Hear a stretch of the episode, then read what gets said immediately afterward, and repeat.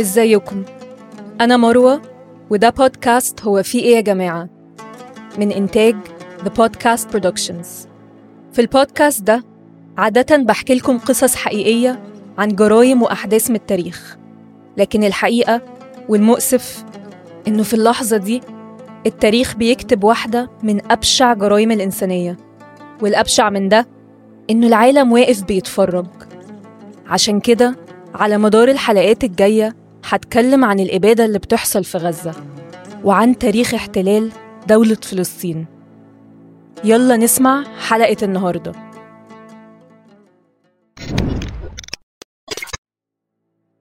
الصهيونية والنكبة في حلقة النهاردة هتكلم عن بداية الحركة الصهيونية لحد النكبة الصهيونية كمصطلح هي كلمة مشتقة من أصل صهيون وهو اسم جبل في فلسطين جنب مدينة القدس.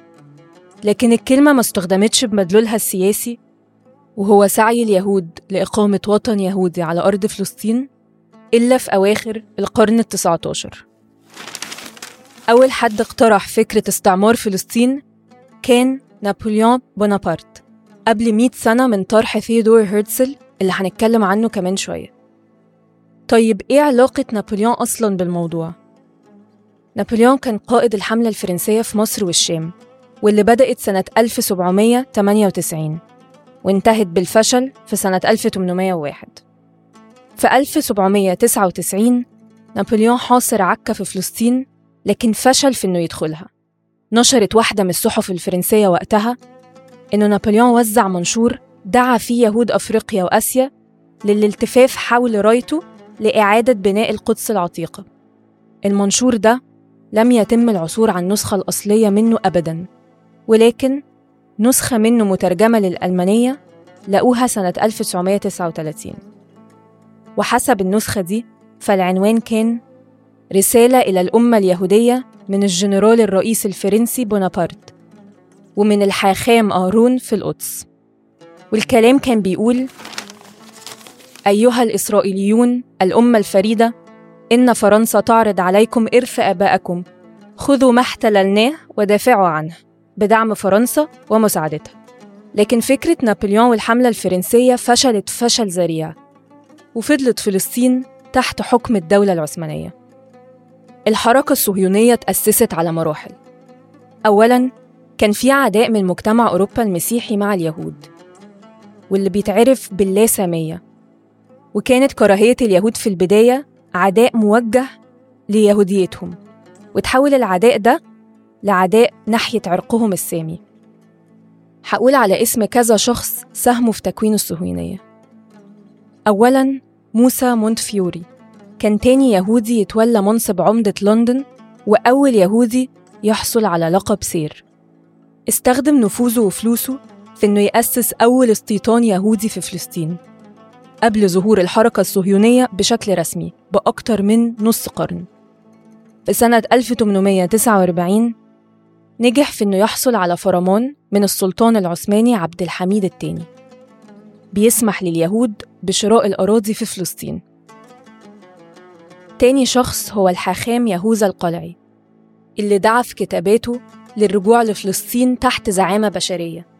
من غير ما يستنوا الزعيم المخلص زي ما المفروض في الديانة اليهودية. دعا كمان لإقامة مستعمرات يهودية في فلسطين ودعا لإنشاء صندوق قومي لشراء الأراضي. تالت شخص ليون بنسكر كان يهودي روسي.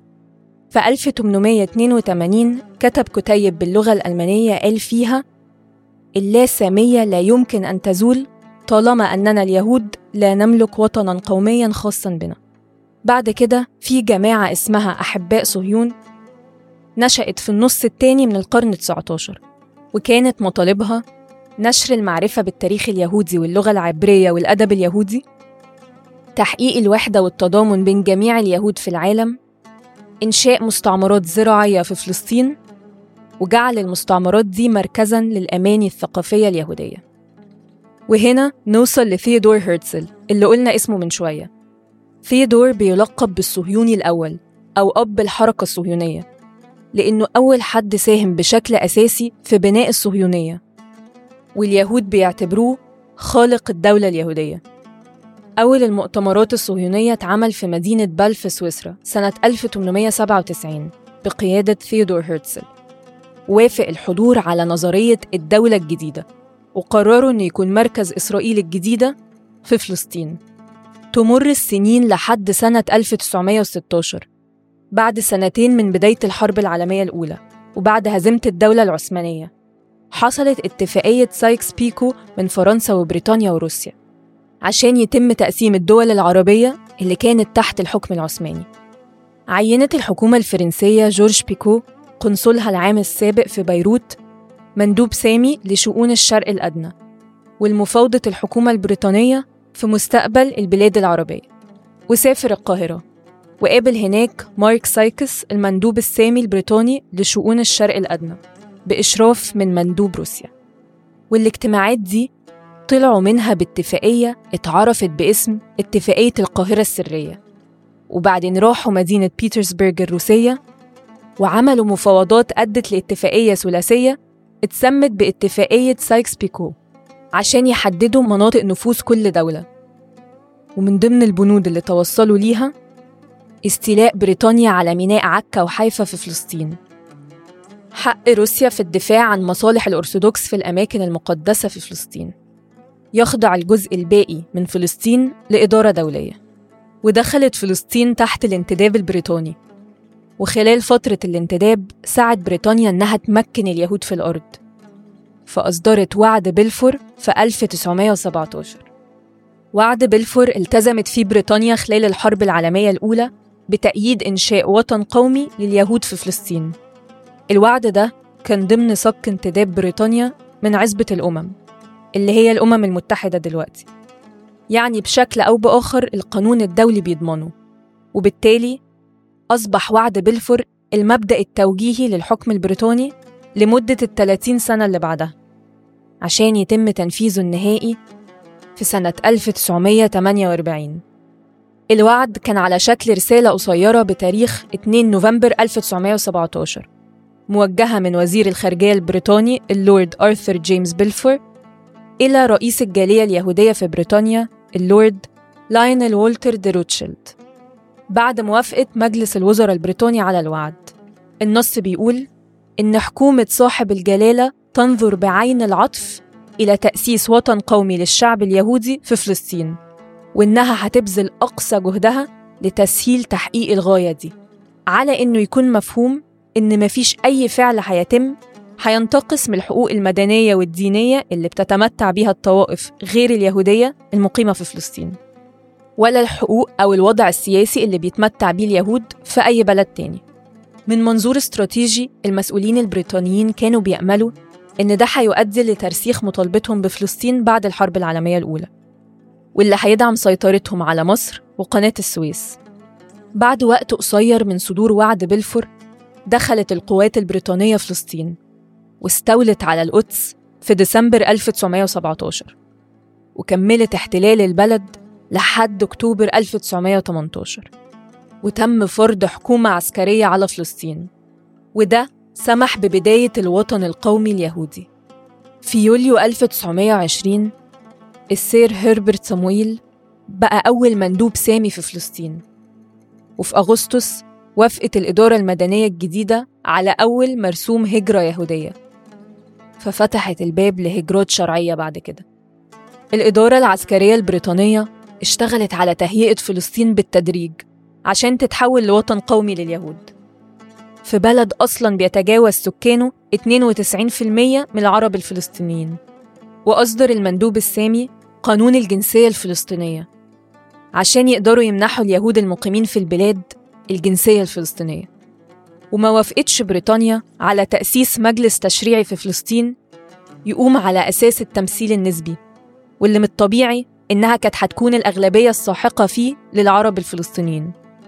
وخلال فترة الانتداب البريطاني زاد عدد المهاجرين اليهود وصلت الهجرة اليهودية لفلسطين لحد سنة 1948 لحوالي 650 ألف يهودي. وفي سنة 1922 مثل اليهود نسبة 11.1% من السكان. كل حاجة كانت مهيئة إنهم ياخدوا حقوق مش حقوقهم. طبعا على مدار فترة الانتداب أهل فلسطين احتجوا وقاوموا وتظاهروا واتصادموا مع قوات الجيش البريطاني والمستوطنين اليهود وانتفضوا بثورة سنة 1928 اتسمت بثورة البراق لما حاول اليهود الاستيلاء على الجدار الغربي للمسجد الأقصى وحصلت كمان الثورة الفلسطينية الكبرى وامتدت بين 1936 ل 1939 سنة 1947 بناء على طلب من الحكومة البريطانية اتحولت القضية الفلسطينية للأمم المتحدة. هنا بقى أصدرت الأمم المتحدة القرار رقم 181 اللي بيقترح إنهاء الانتداب البريطاني وتقسيم فلسطين لدولتين مستقلين واحدة عربية فلسطينية والتانية يهودية. وقتها كان اليهود في فلسطين تلت السكان. كانوا بيسيطروا على أقل من 6% من الدولة الفلسطينية التاريخية. لكن الأمم المتحدة خصصت لهم قرب 55% من أرض فلسطين. قبل اليهود بالقرار وطبعا رفضوا العرب. ونتيجة لده ظهرت المقاومة الفلسطينية في كل أنحاء البلاد وحصلت معارك راح ضحيتها كتير. وعشان كده الصهاينة عملوا حملات مكثفة للاستيلاء على المزيد من الأراضي الفلسطينية. وفي 14 مايو 1948 تم انتهاء الانتداب البريطاني. وفي نفس اليوم أعلن رئيس الوكالة الصهيونية ديفيد بن جوريون إقامة دولة إسرائيل. وده يوصلنا لواحدة من أكتر القصص المؤلمة في تاريخنا. النكبة يوم 15 مايو 48 وهي التهجير القسري الجماعي لأكتر من 750 ألف فلسطيني. من بيوتهم وأراضيهم. اللي وقتها المستوطنين استخدموا جميع أنواع الأسلحة والأساليب المحرمة دولياً بهدف تهجير العائلات الفلسطينية من أراضيها. وزي ما بنشوف دلوقتي القتل بلا رحمة ولا اعتبار إن الفلسطينيين بشر. وأسر اتفرقت وأطفال اتيتمت. عصابات الاحتلال الصهيوني كانت بتقتل راجل البيت وتحطه على عربية وتمشي بيه في الحارات عشان ترهب الناس. في قصة كانت نشرتها وكالة فلسطين اليوم عن ست وقت النكبة سمعت أصوات الانفجارات بتهز المكان فجريت بسرعة ناحية بيتها ولقت جوزها وعيالها سايحين في دمهم. باستثناء بنت وولد رضع صوت عياطهم بيعلى. شالتهم وجريت بسرعة ناحية بيت أهلها عشان تلاقي والديها وإخواتها لاقوا نفس المصير. ما لقيتش الست غير حمار عليه خرج حطت فيه عيالها ومشيت على رجليها جنبه لحد ما الليل جه ومن شدة التعب نامت. لما فاقت على ضوء الشمس صعقت بضياع الحمار ومعاه أطفالها. وبعد 15 سنة من البحث لقيتهم في مدرسة يهودية للأيتام. وفي غيرها من قصص كتير اللي بتحاول توصف هول الحدث وتأثيره اللي بيستمر لسنين. بعض الفلسطينيين رفضوا الخروج وفضلوا متمسكين بأرضهم. وفي مجموعة تانية رجعوا لأرضهم قبل صدور قانون المواطنة الإسرائيلي سنة 1952 المجموعتين دول اتسموا بعرب 48 أو فلسطينيوت داخل. حصل أغلبهم على الجنسية الإسرائيلية بعد سنة 1952 باستثناء عدة آلاف خصوصا المقيمين في القدس الشرقية اكتفت إسرائيل بمنح معظمهم الإقامة الدايمة. بيصف مركز المعلومات الوطني الفلسطيني النكبة بأنها شكلت أكبر عملية تطهير عرقي شهدها القرن العشرين. العصابات الصهيونية نفذت أكتر من 70 مجزرة ضد الفلسطينيين ووصل عدد ضحاياها 15 ألف فلسطيني. النكبة شردت بالقوة حوالي 800 ألف فلسطيني من أصل مليون وربعمائة ألف. للضفة الغربية وقطاع غزة والدول العربية المجاورة. بسبب النكبة قامت الدولة المحتلة إسرائيل على أكتر من 85% من مساحة فلسطين واتدمرت 531 من أصل 774 قرية ومدينة فلسطينية. رغم التدمير والقتل والتشريد اتبقى حوالي 150 ألف فلسطيني في المدن والقرى العربية داخل إسرائيل. ارتفع عددهم عشان يوصل حوالي مليون وسبعمائة ألف لحد نهاية 2021 حسب الجهاز المركزي للإحصاء الفلسطيني. الفلسطينيين دلوقتي متوزعين كالتالي أكتر من 3 ملايين في الضفة الغربية أكتر من 2 مليون في قطاع غزة والباقي مشتتين خارج فلسطين التاريخية. الفلسطينيين النهاردة حوالي 49.9% من السكان واليهود نسبتهم 50.1% لكنهم بيستغلوا أكتر من 85% من المساحة الكلية لفلسطين. عدى 75 سنة عن النكبة يعني في ناس عايشة دلوقتي عمرها أقدم من عمر إقامة دولة إسرائيل المحتلة. كل سنة في 15 مايو بنفتكر تاريخ النكبة وتاريخ الظلم اللي وقع على الشعب الفلسطيني المناضل. وكل سنة بيحتفل بيه الصهاينة المحتلين كعيد ليهم. بالحلقات دي هدفنا بالأساس إن إحنا نفتكر وما ننساش. ولو ما كناش عارفين القصة كاملة نعرفها ونعرفها للي بعدنا. الطغاة بينتصروا أما بيطبعوا العنف وبيقنعوا عموم البشر إن ده شر لابد منه. دورنا ما نسمحش بده. وعشان كده الحلقات الجاية من هو في إيه يا جماعة هنحكي فيها قصة فلسطين كاملة. عشان نفتكر إن دي حكاية ظلم قديمة ما ابتدتش من يوم 7 أكتوبر. في الحلقة الجاية هحكي لكم عن مذبحة صبرا وشتيلة. لو استفدتوا من حلقة النهاردة انشروها. وما تبطلوش تتكلموا عن فلسطين وعن شعبها.